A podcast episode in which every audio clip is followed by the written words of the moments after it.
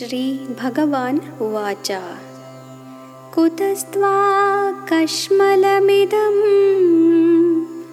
विषमे समुपस्थितम्। अनार्यजुष्टम् अस्वर्ग्यम् अकीर्तिकरमर्जुना। कुतस्त्वा कश्मलमिदं Sri Bhagavan Uvacha, Lord Krishna says, From where has this impurity come into your mind, Arjuna?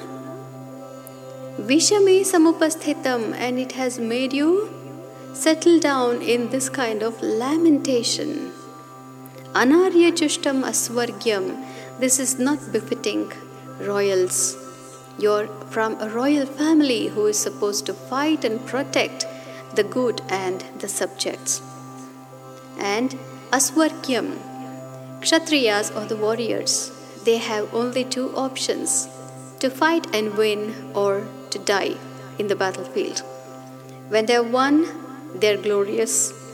When they lose, when they die in the battlefield, that's not loss. When they die in the battlefield fighting, they will go and attain Swarga, the heaven, higher planets.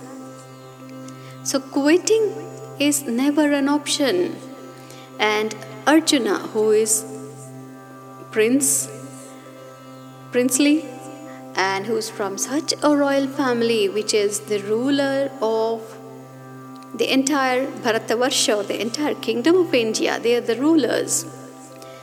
Being born in such a royal family and being educated in all types of scriptures, he speaking this is anaryam, not befitting a king at all. Akirtikaram, the glory is the life of a king. Fall from glory is like death.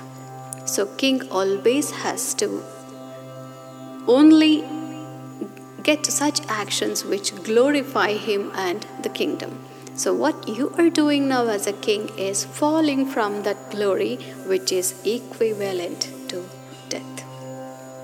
So, this is what Lord Krishna is trying to make Arjuna realize.